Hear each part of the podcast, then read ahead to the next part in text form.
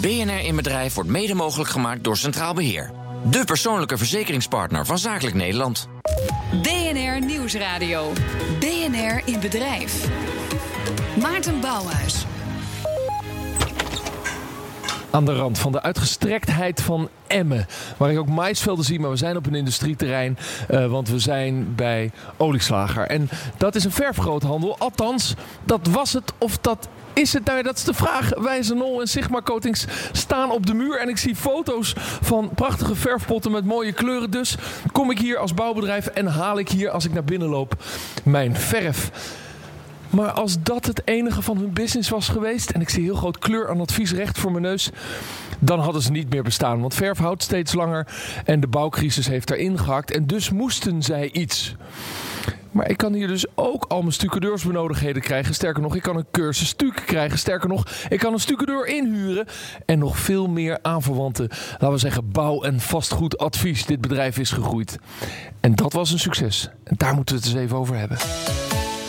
BNR Bedrijf kijkt achter de schermen en legt het geheim van de ondernemer bloot. Deze week dus bij Olieslager in Emmen. Begonnen als verfgroothandel, maar door een overname van een stucadoorbedrijf en aannemer naar een glasgroothandel is Olieslager nu zelfs uitgegroeid tot vastgoedadviseur. Dat is nogal een, uh, nou, we zeggen, een grote schoenen om in te staan. Centrale vraag van deze week: hoe word je dan van groothandel shop-in-shop in de bouwwereld? Goedemiddag.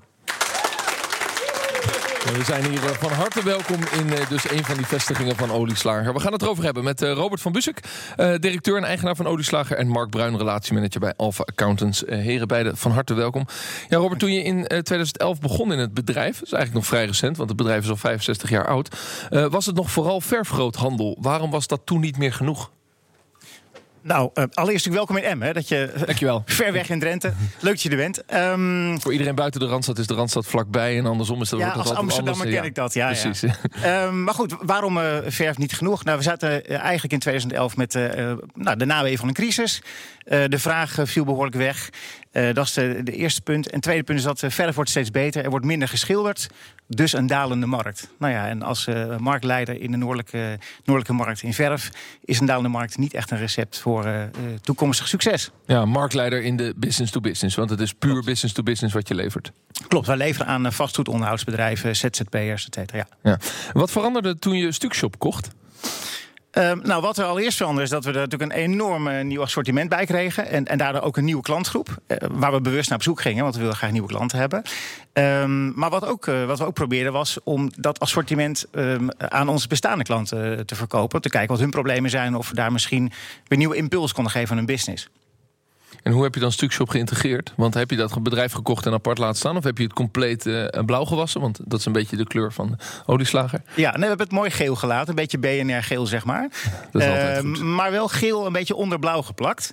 Um, Stukshop was eigenlijk een, een, een eenmanszaak in Emmen. En um, uh, de snelste, snelste recept was voor ons om eigenlijk de Stukshop naam... aan alle vestigingen die we in het noorden hebben... dat waren er toen 15 uit mijn hoofd...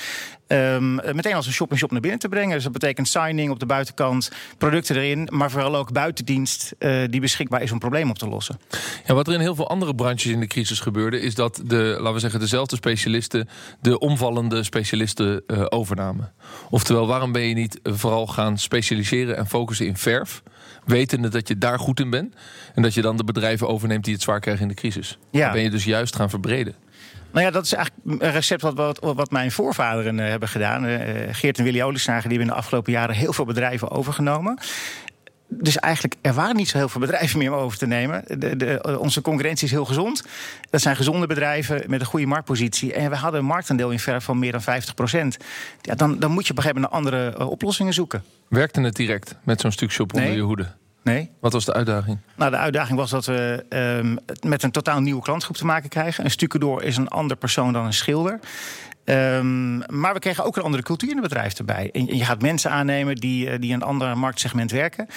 Dan kost het wel even tijd om he, de marges te snappen, de toegevoegde waarde te snappen. Dus dat, uh, dat heeft ons zeker wel twee jaar gekost. Was het eigenlijk uh, super strategisch? Van uh, ik, ik wil verbreden en nou, dan ga ik naar het stukken kijken, want dat ligt heel dicht tegen het schilderen aan. Althans, het is het proces ervoor. Ja. denk ik dan maar. Of liep je er toevallig tegenaan dat je dat stukshop te kopen stond, of dat die eigenaar zei: Ik wil het wel verkopen? Nou, het was natuurlijk super strategisch, dat snap je. Ik kan niet zeggen dat het toevallig is. Nee. Um, Nou, het was in, in die zin wel toevallig. Wij deden wel wat met, met, met stucadoorsactiviteiten. En uh, we, nou, we hadden een bedrijf wat bij ons klant was. En eigenlijk van, van die klant uh, leveranciersamenwerking. Wij waren leverancier bij die partij. In dit geval Stukshop. Ja, van het een kwam het ander. We gingen al samen nadenken. De ondernemer wilde graag verder. Ja, en zo kwamen we bij elkaar. Ja, zoiets ontstaat, weet je, een kop koffie, je kletst over de toekomst. Overigens, voor de duidelijkheid, het was mijn voorganger nog die dat in gang heeft gezet. Um, maar in 2011 was ik wel betrokken bij de overname. Ja. Uh, wat dus de basis is voor de huidige. Mark, ik stel, ik stel die vraag omdat je werkt als relatiemanager. Jij, jij begeleidt ondernemers in, in allerlei transitiefasen in hun bedrijf. Ja. Uh, wat zie je nou in de praktijk? Dat ze ergens tegenaan lopen uit het netwerk en dat ze dan denken: oh, dat kan niet zijn voor mijn business. Of dat, het, uh, dat er eerst een hele strategie wordt gemaakt en dat er dan om, om hen heen wordt gekeken van: oké, wat ga ik overnemen? Je ziet zelden dat er een, bewuste strategie is uh, van uh, laten we op deze manier de markt gaan verbreden uh, naar, naar een bepaalde hijsessie. Meestal is het inderdaad een soort, er komt iets op je pad en, en, en, en dat opent eigenlijk de deuren voor de mogelijkheden die er daarna ontstaan. Uh, voorwaarde is vaak wel, dat moet, moet wel een normale relatie hebben met je business. Hè. Hoe verder je ervan afkomt, hoe eigenlijk ongeloofwaardiger het wordt voor de klant om te zeggen van hé, ik, ik vind het een normale verbreding en dat helpt ook in mijn ontzorging. Uh, probeer het altijd heel plastisch te maken. Eigenlijk moet de, de, de klant die jou belt, moet eigenlijk dat takenpakketje wat hij heeft binnengekregen bij jou neer kunnen leggen. Uh, dus dus, dus de, de, de, de verfbenodigdheden, uh, logisch. Hè, maar dat je zegt, maar ik heb ook nog wel een caddy die je kan huren om het weg te brengen. Ja, dat, dat, dat, dan, die relatie is te ver weg. Hè. Het moet wel direct bij de hoofdactiviteit betrokken zijn. Ja, de enige die dat kan is Richard Branson. Uh, ja. Van een recordlabel naar een vliegtuigmaatschappij. Ja, dat is toch, dat is toch een ander vakgebied, zou je zeggen. Uh, dan, dan breidt het uit. Uiteindelijk komen er negen bedrijven. Uh, Schiever, Vaglas. In wat voor businessen zitten jullie nu allemaal? Met onder, maar, onder de paraplu van Olieslager? Nou, we hebben een stukje op dus, waar we stukken doorbeleveren. We, we leveren aan timmerfabrieken, meubelspuiterijen, aannemersbedrijven. Dat doen we onder label, label Schriever. ook een partij die we ooit hebben overgenomen. Dan hebben we Vaglas, noem je al eventjes. Een glasgroothandel, waar we weer met eigenlijk met, met, met nieuwe producten bij bestaande klanten komen. Dat zijn weer onderhoudsbedrijven. Uh, we hebben ook een beetje bij toeval, moet ik zeggen, uh, twee professionele ijzerwarenzaken overgenomen. Een beetje bij toeval. Ehm, ja, de, ja, de eerste was bij toeval. Je was aan het wandelen en je zag er een. Bijna zoiets. We zaten in een, we zaten in een short shop in shop bij een ondernemer. En de ondernemer was eh, bijna 65. En hij zei, ja, ik, hoe moet ik eigenlijk verder? En toen gingen we praten. Het was, ja, het past eigenlijk wel heel goed bij elkaar. Waarom gaan we dan niet gewoon onder, uh, gaat dit, dit bedrijf onder onze label verder? En toen was het een pro-vak nog. Het is nu een pro-bin voor professionele ijzerwaren. En we hebben in dat netwerk weer een ondernemer overgenomen vorig jaar. Oh, nee, sorry, dit jaar was begin dit jaar. Dus ja, ik, niet, wat ik er toch niet zo goed aan eh, begrijp, is dat als het zo, uh, zeg maar, zo breed is in producten die je, die je biedt, dat je dan toch niet de stap zet om het allemaal onder het grote olieslager uh, label te gaan hangen. Zoals een van jullie grote concurrenten, de Technische Unie, de TU, doet. Die leveren alles en dat allemaal onder hun groene vlag zullen we zeggen. Zodat het voor de ondernemer, het bouwbedrijf ook super helder is. Ik kan daar alles kopen. Ze leveren het mij op de bouwplaats, wat jij ook doet. En en het, het is gewoon één business. Ja. Dat is een dilemma. Uh, ik ben zelf marketeer van huis uit. Dus het is zeker een dilemma om dat gewoon onder één naam te doen. Olieslager is het Noorden een enorm sterke naam. Maar ik geloof ook in, um, in zeg maar, uh, specialisatie aan de voorkant. Dus als een door zaken doet met een groothandel... dan is het fijn als dat stukshop heet. En dan weet je gewoon wat je krijgt ik zie onze mensen, die, die, die zeiden wel eens... ja, als ik ergens binnenkom met Schriever, dan ja, is dat lastig. Maar als ik zeg, ja, maar het is van de groep. Oh, weet je, dan mag je komen. Ja, maar dat bewijst toch de, de, zeg maar de achterkant van mijn vraag. Ja, dus je vraag is heel terecht. En ik, uh, ik geef ook aan dat het een dilemma is. Maar ja, wij geloven in die specialisatie. Aan de voorkant houden die namen allemaal uh, in stand. Het is een, ik zeg, het is een duur model. Er zijn hier een aantal klanten, schildersbedrijven aanwezig. Is er een van jullie die, die kort zou willen reageren op ja, hoe jullie dat ervaren? Dat er verschillende labels zijn en, en hoe, je dat, uh, hoe je dat naast elkaar... Die zijn er vast. Heren, dame... Ja. Wie, wie zegt, ik, ik heb daar wel een idee over hoe ik dat nou... Hoe ik dat, ja, ga je gang, ga je gang, ga je gang. De, um, hoe heet je? Ik ben René Klomp. En, en je bedrijf? Ensing Onderhoud in Assen. Kijk eens, jij komt bij Olieslager. Is dat vooral voor verf of dus voor de breedte van de producten? Kruip lekker dicht in de microfoon. Ja, prima. Uh, nee, vooral voor verf. Uh, we, we, we, kunnen hier alles, uh, nou, zo goed als alles krijgen. Ja, maar je je bewust van het feit dat al die andere labels er ook onder hangen? Ja. En maak je er ook gebruik van? Jazeker. Maar, maar heb je dan niet het idee van de, dat je het ingewikkeld vindt, zoals ik net vraag? U zegt nee, het is logisch, het is prima. Het is volkomen logisch voor mij. ja, precies. Maar als je ergens naartoe gaat, dan noem je het olieslager. Ja. Gebruik je die andere merknamen in je, in je communicatie met, met, met collega's? Of met ik moet even naar de stukshop of ik moet... Nou, het zit onder één dak en dan heet het olieslager. Ja, precies. Dus, dus dat is eigenlijk al de, uh, Robert, de ervaring van de klanten. Misschien doe ik hier wel een briljant inzicht op vandaag. Dat ja misschien, misschien als we over twee jaar dit nou, interview hebben... dat al die andere labels... Mark, hoe kijk jij daarnaar? Ik, ik, ik, denk dat je bij, bij de Technische Unie... is natuurlijk een hoofdzaak een productverkoper. Uh, ik denk wat, wat, wat de olieslager met ook het, het, het, het segmenten die ze hebben... proberen ze te ontzorgen. En, en bij ontzorgen hoort eh, het gevoel dat je met uh, vakdeskundigen... met specialisten in gesprek bent. en dat kan helpen als je een, een stuk, stukken doorsprobleem hebt... en je praat met een stukshop. dat je denkt van... Hey, maar dat is de juiste man. En, en dat je vervolgens in, de, in, in, in het vervolg daarvan een ander product ook kan mee nemen via de andere BV's. Maar dat kan je wel helpen in, in het doorontwikkelen. En daar moeten we het even over hebben. Want is een goede verkoper dan ook automatisch een goede adviseur? Want dat is dus de weg vooruit. Zometeen meer in BNR in Bedrijf. BNR in Bedrijf wordt mede mogelijk gemaakt door Centraal Beheer. De persoonlijke verzekeringspartner van Zakelijk Nederland. BNR Nieuwsradio. BNR in bedrijf.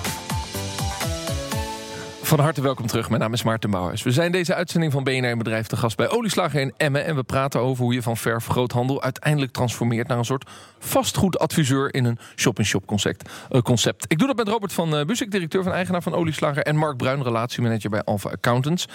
Uh, eerst maar eens even over cultuurverschil hebben. Je hebt negen bedrijven.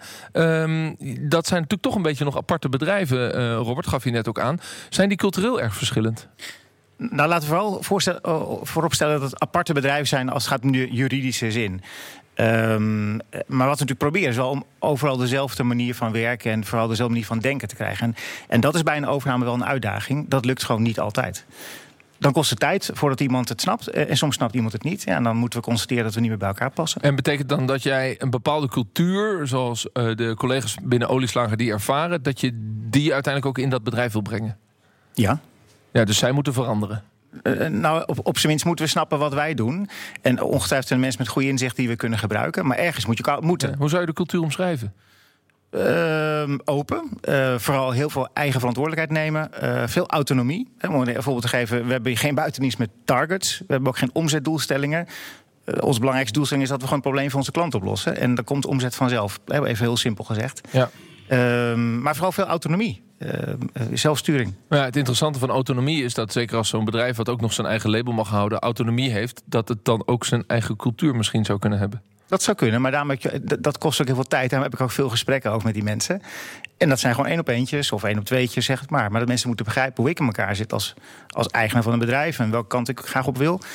Nou ja, en, en, samen uh, proberen dan de juiste weg te vinden. Heb je in de afgelopen jaar al afscheid moeten nemen van, van een van de bedrijven omdat het cultureel dus uiteindelijk niet klikte?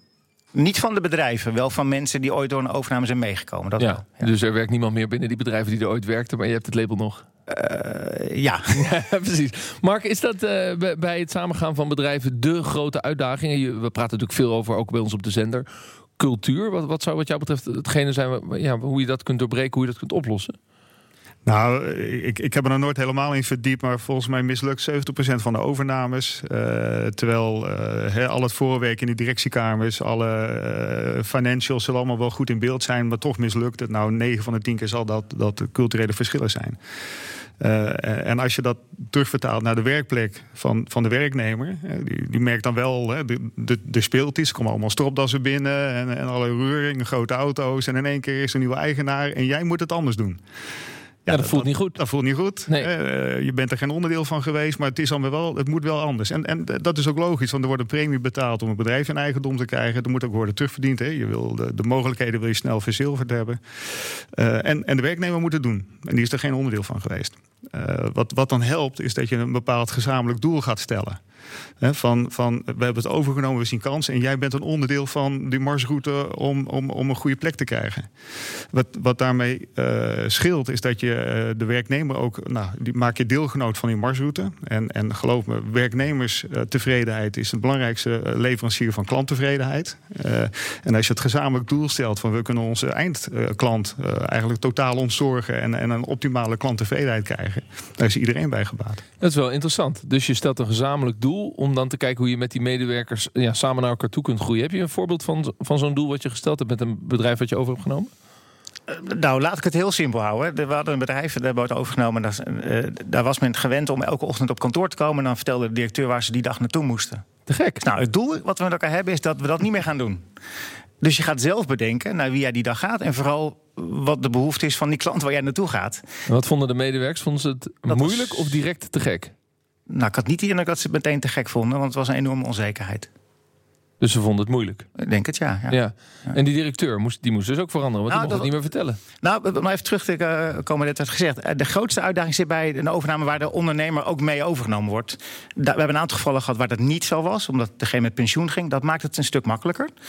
Ehm, maar daar waar de, de eigenaar wel mee gaat, is het, eh, is het soms een bevrijding voor diegene. Hè, want hij is van een last eh, verlost. Maar soms is het ook een uitdaging, want hij denkt: yo, alles gaat nu in een anders. En dat is niet mijn ding. Terwijl in heel veel van dat soort overnames, juist door de overnemende partij wordt gevraagd of geëist dat een directeur of een manager aanblijft gedurende één of twee jaar voor de continuïteit in het bedrijf. Maar jij zegt het is juist makkelijker als die weggaat. Dat, ligt aan. Je hebt sommige ondernemers het zeker zo. Als, het, als, als, als zeg maar, klanten echt aan de persoon hangen, is dat ideaal als iemand blijft.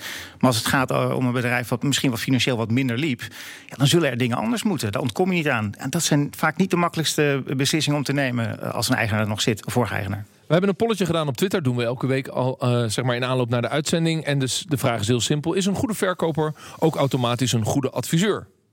Eh, ja, want het is een echte expert, zegt 8%. Nee, adviseren is een vak, zegt 86%. Het kan maar gezegd zijn. Terwijl je wel met olieslager richting het adviesvak eh, wil. Hoe doe je dat? Hoe gaan jouw collega's van, laten we zeggen, verkoper... en, en vooral ook zorgen dat de producten met marge bij jouw klanten komen... naar, naar adviseur toe?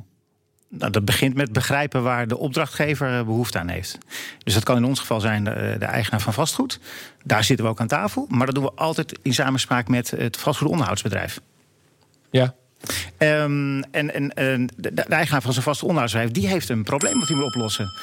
Ik kijk even naar de interruptiemicrofoon. Eh, met wie heb ik het genoegen? André van der Ogen, goedemiddag. Hallo, jij werkt bij Olieslagers. zei je Jazeker, voorafgaand aan de uitzending. En jij bent een van de adviseurs. Ja, klopt. Ja. Nou, wat, wat vind je van mijn polletje dat er een verschil is tussen een verkoper en een adviseur? Ja, daar ben ik het volledig mee eens. Ja. Ja. Maar- Betekent dat dat jij een advies geeft zonder dat er producten achteraan moeten? Eh, dat kan. In sommige gevallen, ja, dat kan.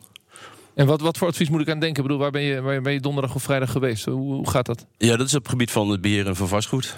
En dan eh, wat, wat men in dit geval de opdrachtgever dan het langste met, eh, met dit object mee kan gaan. En dat kan op het gebied van verf zijn, maar ook op bouwkundige zaken. Oké, want eh, het begon, eh, Robert, als verfgroothandel. Maar dan ga je een bouwkundig advies geven. Jij bent ook bouwkundige.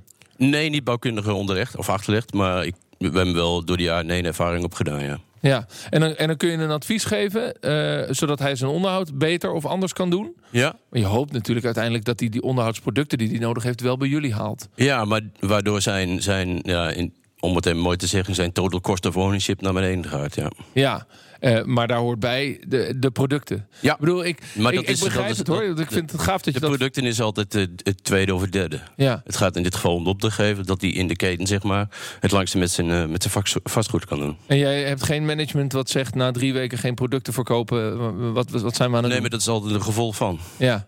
Heb, word je ook per uur nog betaald voor het advies? Nee, nee, nee, dat hoort uiteindelijk bij het product. Ja. Ja. Eh, voel je mijn zoektochten? Dankjewel voor Ja, het verhaal. ja, ja, Voel je ja. mijn zoektocht, Robert? Eh, Want je kunt ook zeggen, eh, ik ga adviseurs in de markt zetten... die gewoon 60, 70, 80 euro per uur betaald moeten worden... voor een goed advies. Ja. En dan is het eigenlijk onafhankelijker... want dan zit er geen product aan vast. Nou, je timing om hier te komen is briljant wat dat betreft. Want we zitten juist op dat punt van hoe gaan we hier nou weer verder? Want we zien Ja. dat die vraag toeneemt. als een soort van nou, onafhankelijke marktpartij. We hebben het André net schetst. Eh, hij stopt eigenlijk heel veel tijd in het adviseren. En daar zit niet altijd een liter verf staat er tegenover. Nou ja, vanuit onze gedachte, we moeten een probleem van de opdrachtgever oplossen.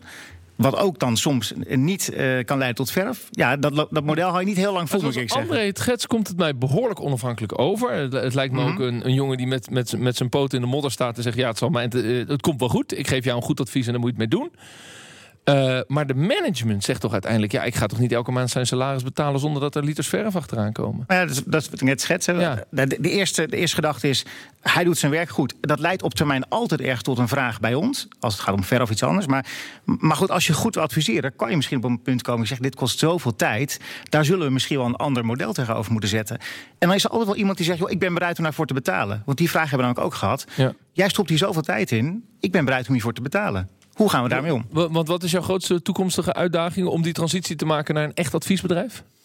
Wat uit de grootste uitdaging is? Ja? Nou ja, dat we. Uh, nee, maar is, is dat de grootste uitdaging? Is dat de stap die je nu wil zetten? Nou, dat is een uitdaging die we. Die we ik vind dat een hele leuke uitdaging. Want daarmee ga je natuurlijk nog meer waarde vertegenwoordigen in die keten. Ja, vind je dat je voldoende synergie hebt tussen de bedrijven die je nee, hebt? onvoldoende. En we hebben nog heel veel kansen.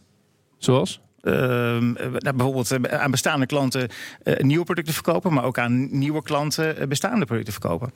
Um, dus het begint vooral met zelf weten. Wat kunnen we eigenlijk allemaal oplossen? Wat van, ik denk dat de buitendienst half bij ons weet wat we allemaal van elkaar weten. Wat we weten van de business. Ja. En dat benutten we. We hebben 25 mensen in de buitendienst. Nou ja, zorg maar eens dat iedereen allemaal van elkaar weet nou ja, wat ze, wat ze kunnen. Dat vaak zien ze elkaar? Eén keer per maand? Ochtendje? Mm, nou, ik, er wordt al nee geschud. Dus dat, nee, nee, wij zijn niet zo van het vergaderen. is misschien ook wel een dingetje. Ja. Gewoon veel in de markt zijn. Ja. Uh, uh, maar Mark, dat, dat probleem met allerlei bedrijven, synergie vinden... en tegelijkertijd een transitie naar een adviesbedrijf... wat een andere business is dan het verkopen van spullen.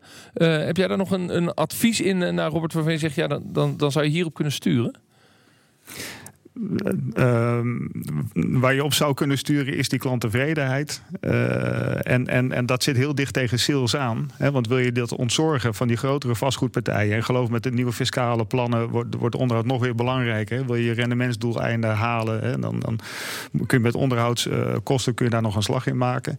Uh, om daar goed grip op te hebben... Je loopt eigenlijk een parallel tussen je sales en, en, en klanttevredenheid. Ja. Dus dat, dat goed in de, bij de eindklant goed structureren... dat je het one-stop shop idee krijgt. Dat man zegt van joh, hier heb je mijn hele pakketje en, en, en, regel het voor me tegen een goed kostenniveau. Ik denk dat dat, als je dat bij elkaar kan brengen, dan, dat is heel succesvol. Moet je wel inderdaad heel goed opleiden dat de mensen dat die allemaal goed begrijpen wat er allemaal zit. Maar hoe structureer je dat met elkaar dat het uiteindelijk goed bij de klant terechtkomt. Een marketingpropositie. Helemaal tot slot, als ik hier volgend jaar kom, uh, hebben we dan de eerste adviseurs op de weg, zoals André, die gewoon een factuurtje krijgt voor zijn goede advies? Ja, Waarvan akte. Kan maar gezegd zijn. Centrale vraag van deze week. Te gast bij Olieslager. Hoe word je van groothandel een shop-in-shop in de bouwwereld? Nou, dat is een transitie.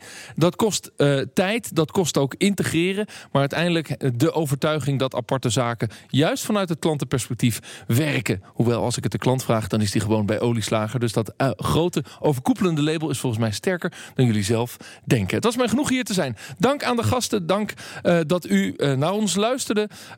deze BNR in bedrijf volgende week zijn we er natuurlijk weer. Uh, wil je erbij zijn, mail ons even dan op uh, inbedrijf.bnr.nl. Bedankt voor het luisteren. Dag.